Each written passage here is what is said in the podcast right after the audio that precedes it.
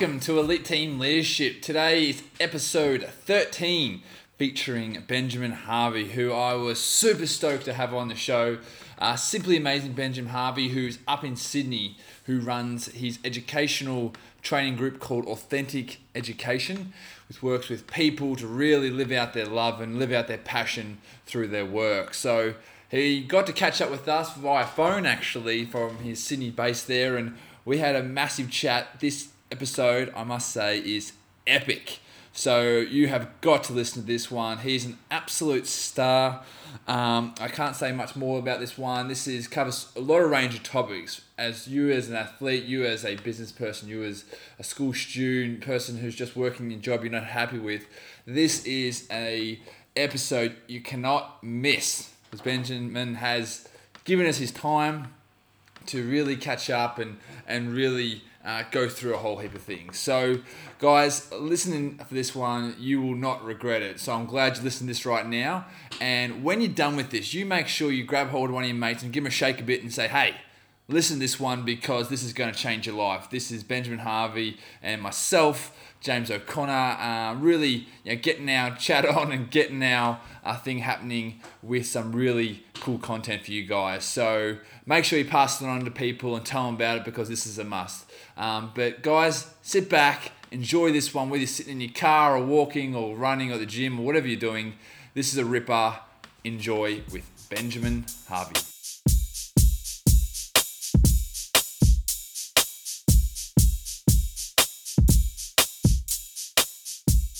Hello and welcome to Elite Team Leadership. Today I'm super excited to have on the show Benjamin Harvey from Authentic Education, Uh, which is a training group based in Sydney um, who work with people to really live their passion and live your love is their slogan for their um, business, which is super stoked to have Ben on the call. So how are you, Ben? Man, I'm well. I'm excited. Fantastic, man. So super stoked to have you here, and really want to go through with you over this um, podcast episode and really um, chat about what you're doing now and, and really just dive right in. And so the viewers out there and listeners out there can really Um, grab some um, cool things from today and really apply it to themselves. So we'll just start with, man. We'll be, give us a bit of background about what you're doing now and what you've done in the past, and um, and we'll take it from there. For sure. Sounds good. Well, I know a lot of your listeners are, are sporting people that want to get elite performance, and uh, I know some of the people who are listening in also want to grow their businesses and whatnot. And uh, also, I think the large majority of the people that, that tune into your uh, amazing podcast uh, people that just want to perform at a very high level, and, and I'm kind of went down that path as well. I was struggling about fifteen years ago through some pretty uh, chronic clinical depression. I'd, I'd had that for about four and a half years, and I'd been on all the medication, and I was seeing the psychiatrists and the doctors and uh, all that kind of thing, and, and I wanted to find a way out of it. And uh, I, I remember a moment where I sort of said to myself, if I can find a way out of this, if I can get myself out of this depression. I was heavily overweight at the time. I was well over one hundred kilos, and I was unemployed and on the dole. And, and you know, I was, I was just going through some not so enjoyable times. And I just thought to myself, I'll ever get myself out of this, I'm going to dedicate my life to teaching people how to how to fix these things and how to create results in their life. And yeah. About ten years ago, I started studying, uh, and I studied all over the world, learning as much as I could, and began coaching. Uh, so about a decade ago, I first started coaching people for uh, elite performance, uh, kind of like exactly what you do. Yes. And uh, and I just wanted to learn more and more and more. So I studied as much as I could. And about six years ago, we launched our very first company uh, that specialized in training. So up until then, I just had a coaching business, and uh, we opened up Authentic Education. And yes. uh, two years into that, uh, as you're probably aware, it became a B R W Fast Starter recipient. So we, we won an award in two thousand thirteen for being one of the fastest starting training organisations in Australia. And yeah. uh, that leads me here to today, where I basically just like to help people, because uh, I did manage to get myself out of it, got myself out of all the medication, got myself back on track, and I got myself to a level of uh, balance and performance and success that I just wanted to share with people. So nowadays, we just travel around Australia, as you're well aware, running workshops and seminars on mindset and business and how people can present their message, and most importantly, as you pointed out, just how people can get to do what they love. And, and really what we're, we're dedicated to in our company is uh, helping your listeners Uh, find what it is that they love. And I know a lot of your listeners love sport. And how do they actually make that commercially viable? Because it's one thing to love something, but it's a whole nother thing to get paid what you love uh, because you are performing at a very peak level, but also because you've got good understanding of, of how do I turn this thing into a commercially viable concept. So that's what we're doing now. And, and it's, you know, I've got to tell you, as, as you know, doing what you do, it's, it's a bucket load of fun. It's, you know, inspiring people yeah. to transform and become authentic and, and, and do their thing. I couldn't think of anything else I'd rather be doing now. And it's been a journey, but I'm here now, and uh, I'm just happy to be able to go out there and help others. It's, it's really cool. Yeah, absolutely. And, you know, absolutely, um, you know, really happy to have your time to come and chat with us today. And I'd just like to point out for listeners out there, I actually attended one of Ben's events earlier this year, and um, it was a full-day event, and um, I just want to, if anyone gets a chance to, um, you know, catch up with Ben when he's in town in your city, because he goes across the country, make sure you get there, because I was enthralled for about twelve hours straight. So I watched the whole thing, um, and Ben's amazing, and you learn so much for those events. So, guys, if you get the chance, make sure you go along um, to one of his events. Now, Ben, I just love the fact that um, I was just going through all your stuff and sort of preparing for today's um, um, session with you. Um, actually, one of the trainings I really would like to just came up and popped in my eyes and I thought was so interesting was your work at the I A C, the International yeah. Academy of Conscious- Consciousness. Tell me a bit about that. I just I think that was fascinating. Yeah, it is, it is pretty bizarre. Uh, it certainly, it's kind of funny. Everyone in this industry has got a hard luck story, and mine's no, no different to anyone else's. And, I mean, I really did screw my head up. I had some major... Uh, traumas and, and abuse kind of things happened when I was a very, very young child. And and uh, you just start looking for answers. And I looked everywhere for answers. I mean, I studied meditation, Reiki, shamanic practice, crystal therapy, sacred geometry, anything and everything to try and fix myself. And I stumbled across this organization called the I A C, which is the yeah. International Academy of Consciousness. And uh, there was just something really unique about them. They're scientists, right, that, that study uh, consciousness. That, that's all they do. They just they got bored of science. They're, they're P H D-qualified scientists who yes. uh, basically just got bored of science about forty-five years ago and thought, stuff it, we'll go and study the phenomena of the world or the phenomenon in the world. And they just looked for it through the history books for every single thing that could not be proven by science at this moment. So they looked at bilocation, astral travel, remote viewing, uh, telekinesis, being able to move things with your head, and, and just bizarre things. And then they sit around in these laboratories, for want of a better phrase, and they move energy and attempt to replicate the phenomena for the purposes of proving it wrong. So, so they set out to prove all the history books wrong of anything that ever had anything that, that had something like a phenomenon in it. And uh, after a couple of years, they started to realize that they were proving some of these things correct. And so they formed this entire organization. It's a global network now of people that don't use any type of mind-altering substances. They don't use any drugs whatsoever. In fact, it's one of the prerequisites that you can't have taken drugs for a number of years.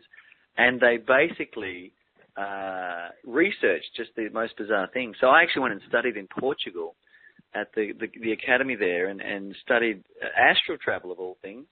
And they taught me for a, a good couple of years how to exit the body and uh, use it as a research tool. And uh, it was, it was, I got to tell you, it was a trip. Like, it was, uh, like when I look back at it and people ask, you know, what was the core benefit you got out of it? I, I don't know how practically benefit, if I'm totally honest, I, I just don't know how practically beneficial all of that training I did was. But if I got anything out of it, it was one key distinction, and that is that we are simply, without a shadow of a doubt, we are not our physical form. We are something so much more than that. And I'm not talking from a from a religious perspective or a spirituality perspective. I'm talking it from a direct experience perspective, void of any type of belief. That, that there was definitely some moments there where when you just touch exactly what you are from an energetic sense and you realize that you're infinite. You, you realize that you're made of this substance that has absolutely no end. And, and one of the dichotomies of trying to understand uh, the nature of who we truly are is, is we, we, we don't know as a human how to comprehend infinity. We can think about it. We can conceptualize it. But no one truly understands how do you How do you experience infinity? Because we think in finite terms. That's that's kind of the issue that we have. And so uh, at, at certain points in that pro training, maybe once or twice in, in the three or four years I studied with them, I had a definite moment where I was able to experience, still not being a, not able to conceptualize, but able to experience this, this thing called infinity. And I think that that was valuable because it took away my fears one hundred percent of death and dying. And I think when that goes, a lot of your listeners will realize that when you remove your fears, you perform at a much higher level. There's a function in the hindbrain, uh, that reptilian part of yourself that protects you from, from imminent attack, protects you from danger and doubt and fear and complication, and protects you from boredom. There's a part of your hindbrain that reserves eighty-five percent of your vital life force. So when you're on the sporting field and you're playing your best game ever, you're still only using fifteen percent of your actual energy, unless you learn to disconnect the part of your brain that is attempting to hold energy for flight or fight, in case something like a wildebeest runs on the tennis court, you know, and you've got, you've got to protect yourself from it and run off the court in the other direction. Your hindbrain, even though it's only ten percent of the mass of your entire brain, it still contains fifty percent of the neural networks. And what I mean by neural networks are the, the thought pathways. So while you're playing a game of tennis, there's still a huge part of your mind thinking about, am I going to get attacked here on this court by some type of animal or some natural disaster? And if so, I must keep my energy. So even at the end of the game when you're totally drained, it's really important to realize you've still got eighty-five percent of the fuel left in the tank. So the best sporting athletes out there do one very specific thing. They make their craft more important than life itself. And if you can convince yes. the brain that winning is more important than life itself, then what the brain does is something very unique, and it releases its reserve tank. It releases the eighty-five percent of the fuel that it's, that it's using in case of an attack. And this is where we see mothers who can lift cars off, you know, their, their, their, their children. You know, they, they, they do these yeah. – we've heard the rumors of women finding this ridiculous amount of energy and literally rolling cars over to protect their kids. And that's nothing superhuman. All we've seen in that moment is the hindbrain releasing back into the system the reserve tank of fuel, because the, the task in front of them is more important than protecting their life. So the best sporting athletes are the one that can remove fear. So if we go back to the beginning of the question, the International Academy of Consciousness, I mean, I would have to say has one hundred percent, without a shadow of a doubt, removed all of my fear of death. And uh, because I, I, I really got this concept that there's no end to it. It's, it's not sort of a reincarnation belief or anything. It's the direct experience that energy doesn't doesn't go in. It, it cannot die. And one of the key phrases at the International Academy is don't believe anything, especially what we tell you at this academy. Have your own experience. And so yeah. they're really big on making sure you experience the learning and don't believe anything. And that's what I really loved about them. I love the fact that none of the teachers have ever taken any type of hallucinogenic drug. They only use en- energy work. And they don't expect you to believe anything they say. And I thought it was some really good um, distinctions. So that's kind of what I learned there. I learned not to be afraid of death. And in doing so, you reduce your risk threshold significantly and yeah. uh, and you perform at a higher level. I think peak performance is about managing risk and getting rid of fear. It's, yeah, it's so interesting, like uh, that sort of whole concept there. And I just sort of want to turn this into a bit of a, a practical sense for listeners out there. So if you're a, an athlete competing at a high level, and you sort of really want to tap into that or reduce your fear of death and really tap into that um, extra strength or extra energy you have there, what's sort of something you could almost apply today or in the next coming weeks? What could you, sort of things you could do to start to tap into a bit of that and gain more of that sort of um, disregard for death in a way and really increase your performance? Yeah, I think there's kind of a three-step process. I think there's three – we've definitely got three different parts of our brain. And uh, a neuroscientist back in the nineteen fifties, Paul D. McLean, hypothesized an idea that we've got three different brains operating. We've got something he called the reptilian complex, which is a very familiar term nowadays. He invented that. He said we've got something known as the limbic system, which is now a very popular term in all walks of life. And he also explained that we've got this thing known as the neo-mammalian complex. So he called these three complexes the, the reptilian complex, the paleo-mammalian complex, and the neo-mammalian complex. Now, what they mean is we've got a hindbrain, a midbrain, and a forebrain. And each one of those things requires a different distinction to come to a peak performance state. So the hindbrain manages startle response, breath rate, uh, heart rate, and so on and so forth. So the hindbrain responds very well to meditation. So meditative states are very beneficial to navigate past the animalistic nature of who you are, because if the hindbrain is operating you on the sporting field, you are going to be reacting to the plays that are occurring. But if you can uh, neutralize or control the hindbrain, you can move from what's known as involuntary muscle movement to voluntary muscle movement. So the first thing I generally recommend people who want to peak perform is learn any type of meditation. I mean, we've got meditation stuff on our uh, our website, but the yeah. thing is, you know, there's so many practices out there. You just got to pick one that works. None are more or less better than others. Some of them don't quite get the result you're looking for, but meditation is, is one of the first things I'd say. The second thing, I could always say it like three checkpoints. You've got three checkpoints to get through. Checkpoint one is the reptilian complex. So that one, use meditation. It's always good. Checkpoint two, the limbic system. I normally look at this as a visualization checkpoint. So a checkpoint where you need to imagine the outcomes that you want. And I have not met a peak performer yet in the history of doing this. And I, I've done over seven thousand one-on-one sessions, and we, we speak in front of about twenty thousand to twenty-five thousand people a year, every year in Australia. So I've seen a few yes. people, and it'd be stupid of me not to observe some trends. And one of the trends is that successful people, they all visualize. Every one of them imagine every single day the outcomes that they want. So by imagining and rehearsing and mentally rehearsing, then certainly you get into a good position. And the third thing that works with the neo-mammalian complex, which is the logical center, the center of reasoning, I like to do a lot of list writing, reasons why Uh, it's important and beneficial for me to perform. Reasons why this sport, uh, reason why I dedicate my life to this sport. Reasons why uh, this idea is more important than me. You know, things like that.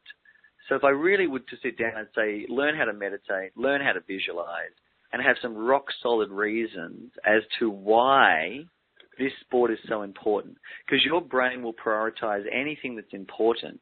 And if it's important enough, it will give up the reason for protection in order for importance. It's kind of a very unique sort of structure. So I've yeah. worked with um, peak performance. I've worked with a couple of Olympians as well. And uh, certainly the things I get them to do is just meditate, uh, visualize, and then every day come up with brand new reasons why this sport is more important than life itself, why this sport they dedicate their life to it, and things like that. And they come up with thousands of reasons. They just write them in a notepad every day yeah. before they go to sleep. And these things will, will start to, to help for sure. Uh, and also when you visualize outcomes, you have less fear of them as well. So anytime you can imagine an outcome, your brain doesn't know the difference between whether you're imagining it or whether it's real. So uh, the best way to reduce fear of things is to imagine the outcomes that you want, and therefore you'll have less fear. So if you can meditate, visualize, and have good logical reasons why it's more important or you dedicate your life to it, you'll be in a great position to peak perform. Yeah, I love that. That's great, and I'm sure everyone, you know, can really, um, you know, start straight away gets stuck right into doing those three things. I just sort of want to share a little story. I love this sort of stuff, and about um, you know, tapping into that extra strength is through um, a story with Will Smith, who's obviously the yeah. actor everyone knows. Um, I was going to say something about him. That's so funny. Yeah, well, there you go. I, I I love Will Smith. I think he's incredible. Um, And obviously, you know, he's basically one of the biggest actors in the world. He's hugely successful. But he has this cool story that I absolutely love, and I tell a lot at my seminars as well. Is he has this thing where he's going for like an acting role, um, and he has this visualization where he's on a treadmill. Yeah. And are, are you going to tell exactly the same story? I'm, actually, I'm totally going to say it. I love it. Yeah, go on. Oh, fantastic. Well, the story goes basically he has this visualization that he's on a treadmill, for the folks listening, on a treadmill, and there's another guy beside him, and they're both basically competing for the same role. And when Will Smith gets on this treadmill, he is so focused and so um, hell-bent on getting this role, he says two things are going to happen. Either first thing, they're getting off first, and he's going to get the role, so they're going to give up before he does, and he's going to outwork them. Or two, he's going to die trying to get that role, to beat the other guy and succeed and live his dream and live his vision. And I just thought, that is so cool, and you can see why a guy like Will has got so much success in his life, and I guess it's just exactly what you were talking about before, which is, and it's funny that we basically had the same story. And it totally, it always springs to mind. So for me, that that that interview where he said that, it just it always pops into my head.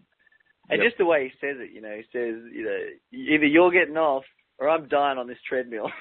And that's that's really the attitude. And and so if the listeners can go into their sporting events like it's the last time they're ever going to play, ever, then that's what makes a difference. I mean, we train presenters all over the world to present their message. And I always say to them, every time you get on stage, this is your very last talk. We call it the last lecture.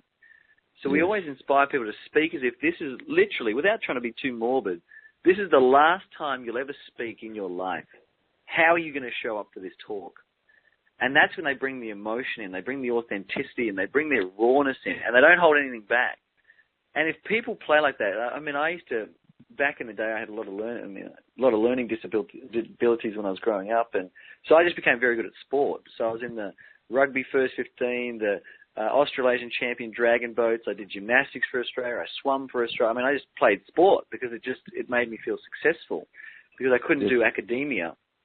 And I certainly found that when I would get onto the sporting field in any way, shape, or form, be it uh, dragon boats, gymnastics, rugby, Uh, whatever it was at the time, I found that the people on that field who had lost all uh, care, I guess, for their physical body and had just focused in on the ball, for example, they're the ones who played at the highest level. They they really did. There there is definitely a distinction there uh, that I you can see in a in a sporting person who is playing like it's their last game.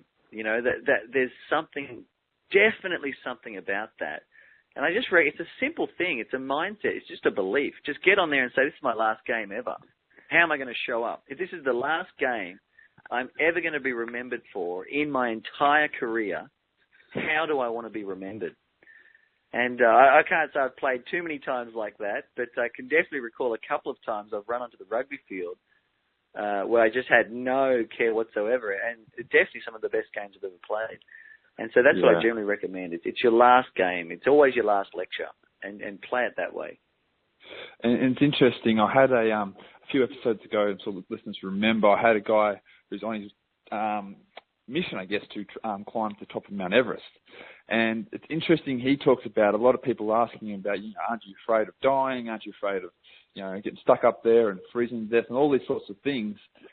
But he talks about, like, people die every day of a whole range of different things, and walking across the street and you get hit by a car, or, you know, you, people in hospital right now, so many things out there, and yet they let the fear hold them back from doing something, you know, amazing like climbing Everest. It was interesting to talk about um, with him on that as well, which was fascinating. Um, yeah. That's a fact, it is. We die of all sorts of things. Absolutely. It's a bizarre thing. And I actually would like to um, sort of touch on, um, I was reading a bit about your programs and how you um, focus on, um, a, you know, business and living around your head, your heart and your hand, and being having that all aligned. Can you explain mm-hmm. a little bit about that and, and what that means? Yeah, I think it's more about getting into alignment, those three different checkpoints.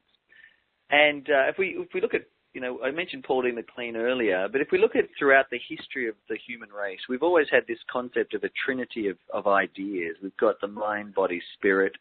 We've got the uh, head, the heart, and the hand. We've got the hindbrain, the midbrain, the forebrain. Generally, it doesn't matter where you go to try and research personal development. We tend to keep seeing that it's broken down into three key concepts, and that is uh, physical movement, feeling, and thinking. And they're kind of the three distinctive ways. And if you go all the way back into the most ancient of ancient texts that we find around the world, uh, there is, in fact, a very, very ancient text that was rediscovered in nineteen fifty-four, uh, right near the Qumran Caves of Israel. They'd found these clay vases that had been buried underground that they had been, believed had been there for centuries. And uh, someone, an archaeologist, had uncovered this clay vase, and they'd taken it and x-rayed the vase to see what's inside it. And uh, inside they saw this uh, this scroll-like looking shape, and they carefully cut the top off the vase and extracted this uh, scroll. And written on this scroll in some very ancient text was some information. They found someone who could translate it, and they realized that what they'd discovered was a document created by a group of people known as the Essenes, which were uh, lived in the Qumran Caves, you know, two and a half thousand years ago. And one of these documents uh, had the secret of manifesting anything you want in your life. And I mean, there's many, many more documents about other things, but for some reason, in our day and age, we're fixated on manifestation and creating things. And they weren't so interested in that, but they wanted to discover it. And in it, there was one paragraph where they described exactly how you create what you want in your life. And uh, basically, if we were to translate it word for word, this, the, the paragraph was quite simply, three is in the number three, three are the dwellings of the sons and daughters of man, thought, feeling, and body. When these three become as one, you will say to the mountain, mountain move, and the mountain will move.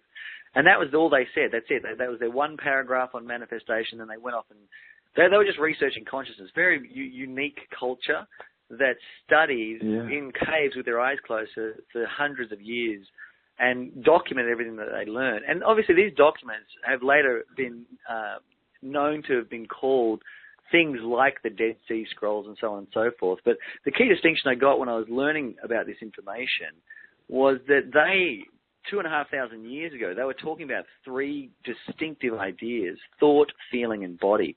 And when they described body, body to them meant energy, uh, energy in motion. So they were referring to energy, so it's your thoughts, the way you feel, and the energy, how you move your energy.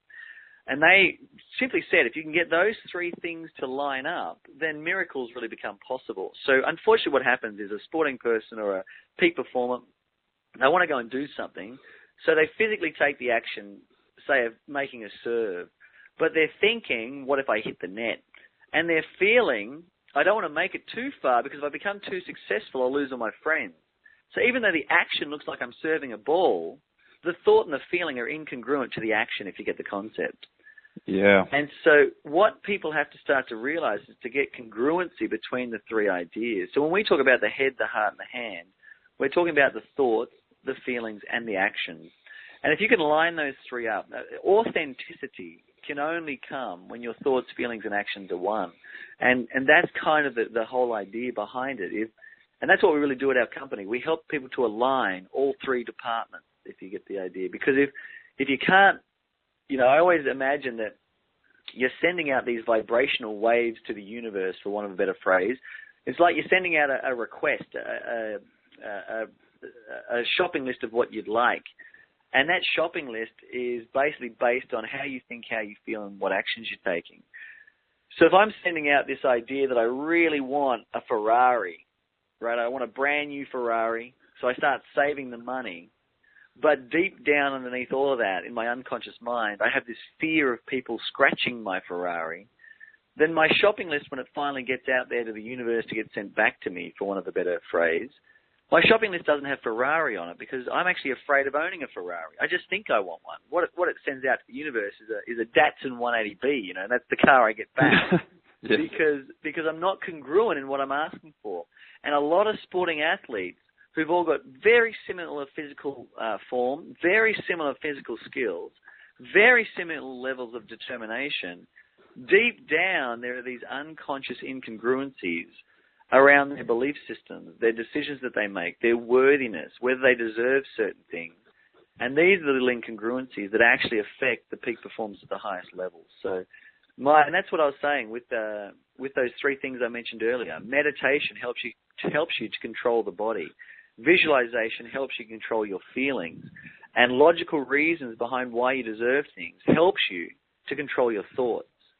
So when you do thought, feeling, and body, and you work on each one of them, and you get them into perfect alignment, then as the ancient text would say, uh, you will say to the mountain, mountain move, and the mountain will move. So you will say, I'm winning this race, and you'll win this race. You'll say, I'm going to be a millionaire, and you'll be a millionaire. You will say, I'm having an unconditionally loving relationship, and you will have one, as long as there is no incongruency. Yeah, yeah, that is fantastic. Um, I, I really love that, how it's all, you know, getting that alignment, and you can, I'm sure everyone can relate to that who's listening to it, and having those three aligned to make, you know, make those, you know, success and progress within your um, area. Um, another key concept, another, you know, just a note I took from um, doing a bit of research on yourself there, Ben, was doing whatever it takes, you've written here, doing whatever it takes to be your own best friend. And I just love that and the way it's, you know, it's put out um, for people. So just explain a little bit to us and the listeners about that and, and what do you actually mean by that?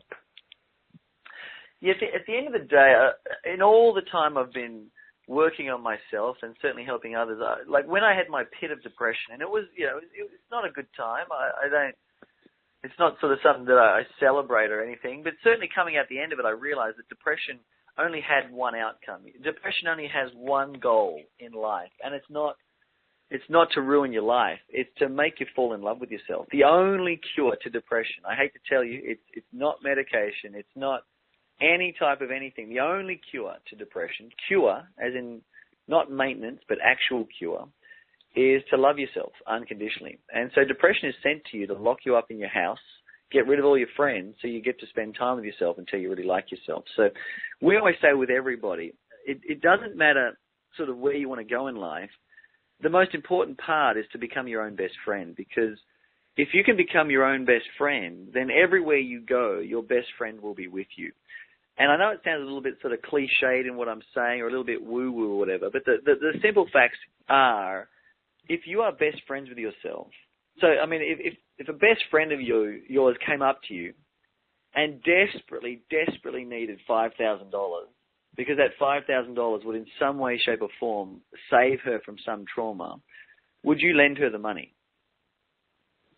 Yes. Absolutely. Of course you would, because she's your best friend, right? So you lend her the money because you love her, because you care about her or whatever. And so what I worked out is I was always doing everything for my best friend, everything, no matter what they asked, no matter what time of day. They call me at three in the morning, I'd get out of bed and I'd help them. And I, I woke up one day and I thought, holy cow, why, why don't I do this for myself? When I need five thousand dollars, why can't I find it? When I yes. need to go to the gym, why can't I take myself there? When I need to start a new business, why can't I do it?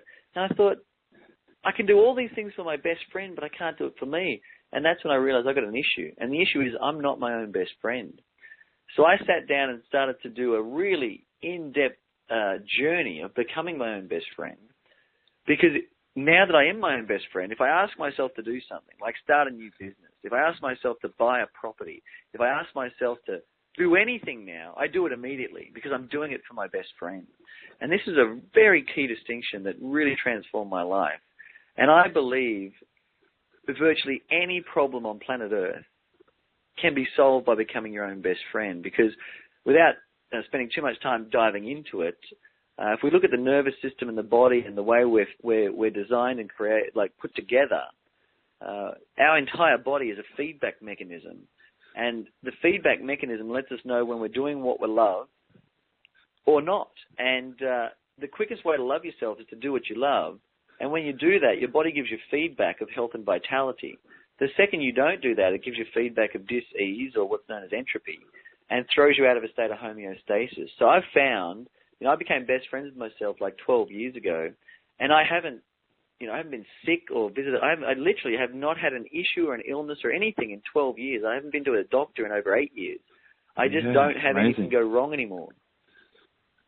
And I find amazing. it's a really interesting thing, because I, I really worked out that the entire physical body is a feedback mechanism.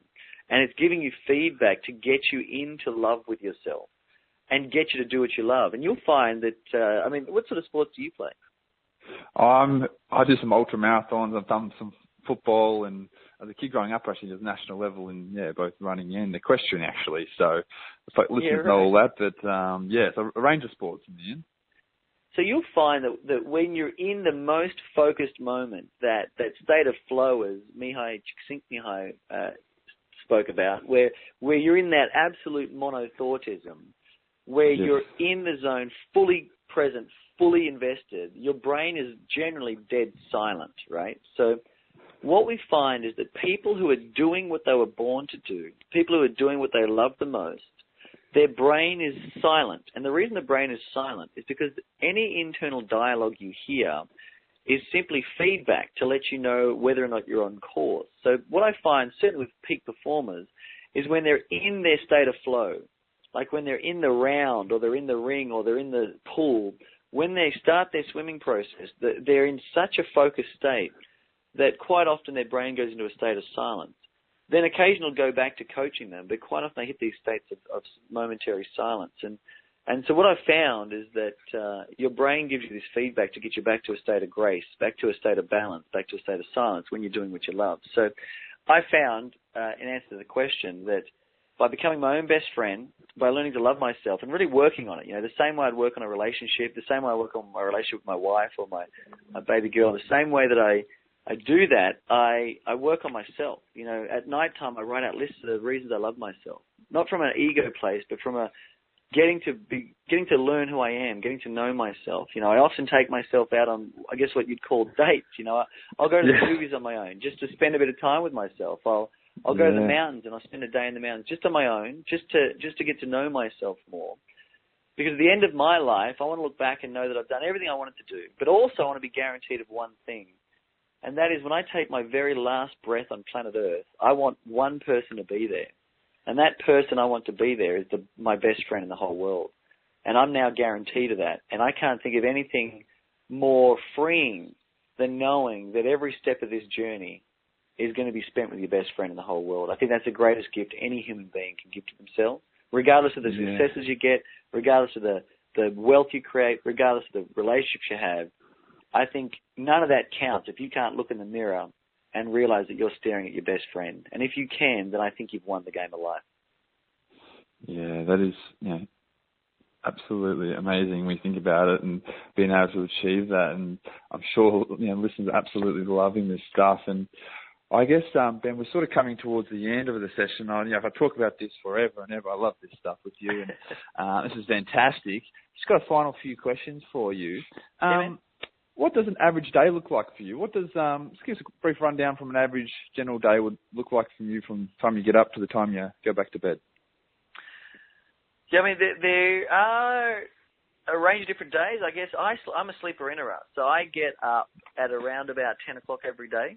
So yes. I, I just like getting, I like sleeping in. I don't know what it is. I, you know, I heard this research once that uh, eighty-five percent of heart attacks happen at nine a.m. on Monday morning. Because yes. we're the only species on the planet that has managed to master having a heart attack at nine a.m. on Monday morning. It's the most bizarre thing. So once yeah. I heard that, I decided that I'll be asleep every, every at nine a.m. from now on.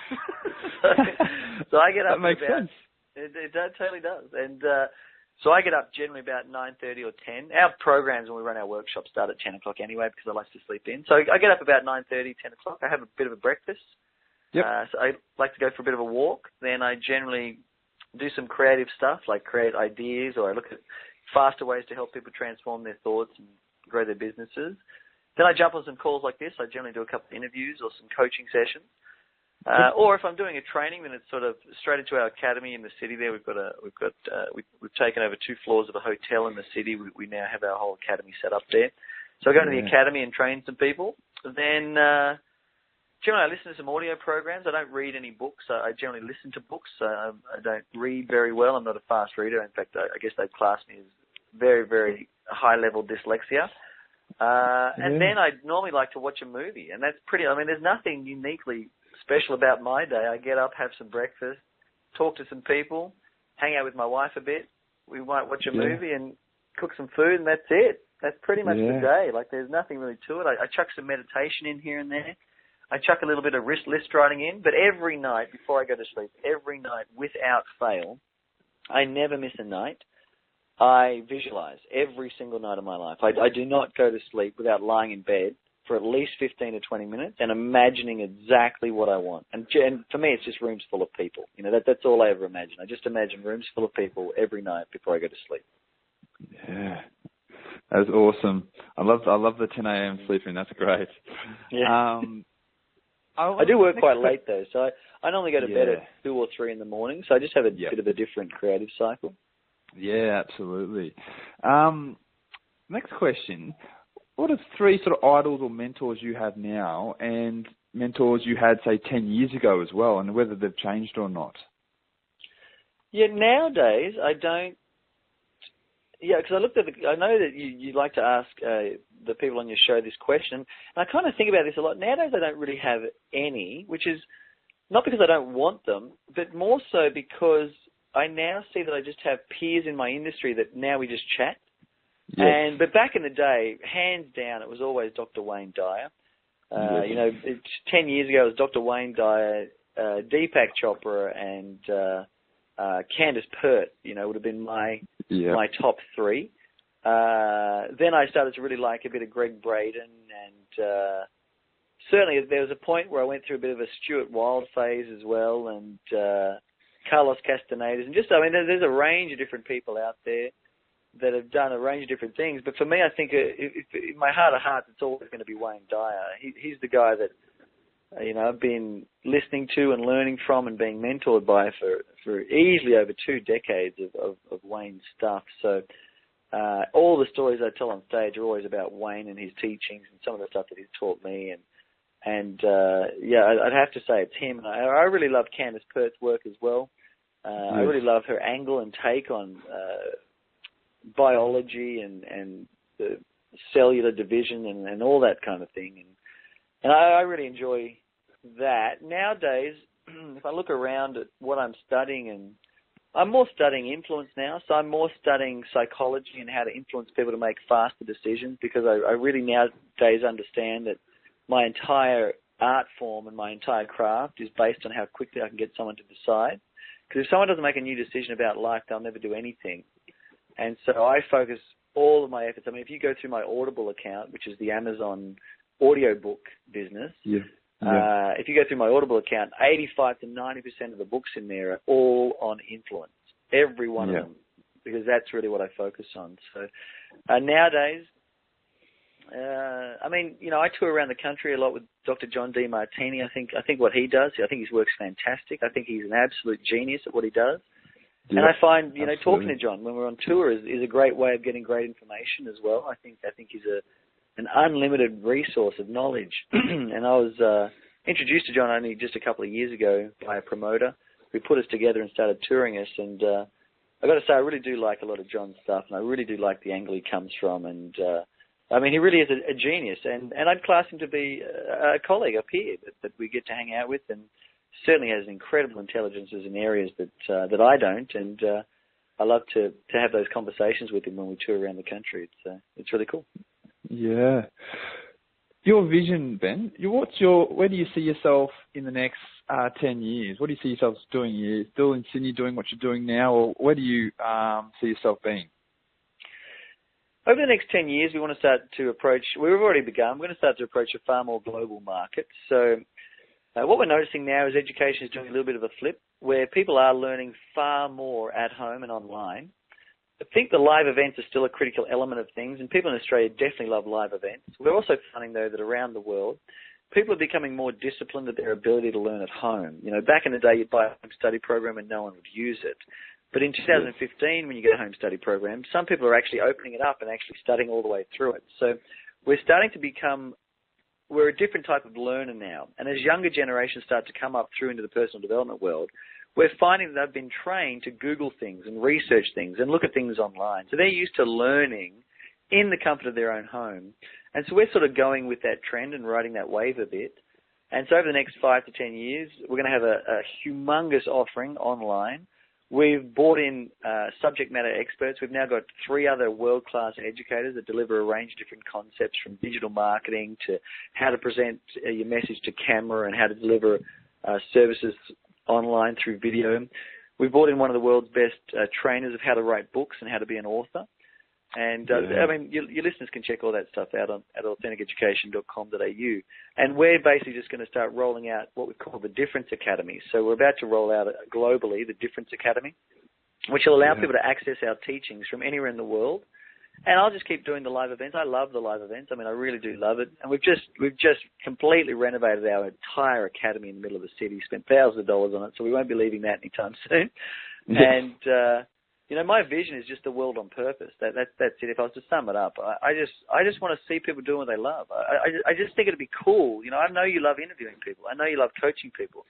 And yeah. this is a cool experience. We got two people talking to each other, and we're both kind of doing what we love. And I, I think it's a good feeling. And I think if the whole world just did what they love, we would have far less issues going on. You know, we, we would have a, a significant reduction in the aggressive behaviors, a significant reduction in the global problems, if human beings were just given permission to honor what's in their heart and go out there and do what they love. And, and that's what I really see. I see the world doing what they love, and I don't think I'm going to achieve it in this lifetime at all. I'm not I'm not ignorant to that fact. I think it's a problem that, that's way bigger than, than my years on this planet.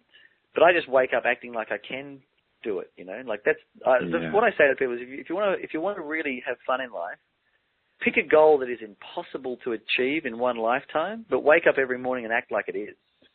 Yeah. And you'll be occupied. You know, you'll never run yeah. out, you'll never run out of stuff to do.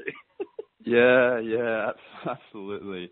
Man, I love that. And I guess we're going to come to sort of final sort of question for you, and you know, sort of starting to wrap up the whole episode. But this is, yeah, as I said, we could chat forever. What do you mainly? What's your, the most things you're most grateful for in your life? Well, when you first said that, uh, the first thing that came to my mind was my wife. I'm definitely very grateful for her. You know, when I wake yes. up in the morning and I and I see her there, I kind of think that, that she's like the gift I was I've, I've been given for all the work that I do. So I'm grateful for her, and I'm certainly grateful for our, our, our baby girl. I'm grateful for my family, absolutely, and I'm grateful for every single person that I've ever interacted with in my life that has taught me something, you know. The, the people who've done the good things to me and the people who've done the, the horrifically terrible things to me. I'm grateful for all of them because uh, I, I appreciate every single thing in my life. And the good and the bad, I'm grateful for both of it because I realize that it's a learning journey. And I realize that without the bad, it, it's very hard to really, to evolve. It's hard to, to get the lessons and the distinctions. So uh, I don't know if it's, I'm giving you the specific answer that you probably were looking for, but I, I'm kind of grateful for everything. I think that's the key determinant. You know, I, I appreciate yeah. life. I just appreciate it, and and that's one of the things that I really learned. There's, there's a great quote. One of my favorite quotes in the world is by a gentleman called Art Linkletter. Linkletter. Try and say that twenty times uh, later tonight. Art Linkletter, and what his quote is is he says, "Things turn out best for the people who make the best out of the way things turn out." And I'm just a big fan of that. You know, you never know what's going to happen. You don't know if you're going to win the next sporting event. But what you do with what happens is all that matters. So I've learned that things turn out best for the people who make the best out of the way things turn out. So anything that doesn't go the way I want, I make the best out of it. I learn from it. I get the distinctions. And so I appreciate all the people in my life, all the experiences. And I certainly appreciate the fact that I've given myself permission to, you know, not let my past dictate my destiny, and that I've put in the effort to learn. You know, I'm a big fan of education. I think anyone who sits down and learns, people who listen to these podcasts, I really respect them because they have this unique thing where they know that they're able to learn and they can outlearn any issue in their life. And Will Smith, as you wisely pointed out, the guy just, he's a learner, man. He is just a learner. That guy knows yeah. he can learn anything. He says there's only two things I do, read and run. You know, that, that's his yeah. two things, reading and running. And yeah. uh, and and so I'm grateful that I can learn. You know, I'm really grateful for that, for sure. Man, well, I'd like to you know, really thank you, acknowledge you uh, for coming on to today's episode and spending time with me um, and all the listeners out there listening. So I really acknowledge you for the amazing work that you do, uh, for your training academy and all the thousands of people that are impacted by your work each year, and you really helping people live their lives to the fullest and doing such a great thing for the world. And I really hope and know that you will continue on doing great things this year and for many years to come. So thank you very much. Um, it's a real we'll wrap pleasure. It up. I was just going to say, if, if, if your listeners, what I thought is I'd put together a little bit of a gift for them. So uh, if your listeners uh, want to, they can go to our website, authentic education dot com dot a u, and then forward slash uh, E T L. And uh, basically, when they go there, authenticeducation.com.au forward slash ETL, we've got a hundred, about one hundred dollars worth of audio programs that we've put together that can assist them with their peak performing. So they don't have to pay anything. They just basically jump in there, download it. Uh, we normally just give a gift away for anyone who interviews us, and we just want to help out your community, James. So if they want to go yeah. to authenticeducation.com.au uh, forward slash ETL, and we'll have a, about three or four audio programs there that they can download. And it's got some practical exercise in it, and I'm sure they'll get some benefit out of it. Yeah, awesome. So everyone listening, yeah, make sure you jump on there and take up that opportunity. I really thank Ben for giving that to us. So, um, yeah, authentic education dot com dot a u forward slash E T L. Um, jump on there. And as I said, I went to Ben's event earlier this year. Absolutely amazing stuff. Um, and yeah, you'll love it. So jump on there. Um, thank you again, Ben. We'll, we'll um, finish it up there. Um, we'll have to have you on again sometime in the future um, and chat again because uh, forty-five minutes or so is just not enough. so, um, so thanks again uh, very much, and, um, and we'll finish her up. Cheers. Thanks, man. See you later.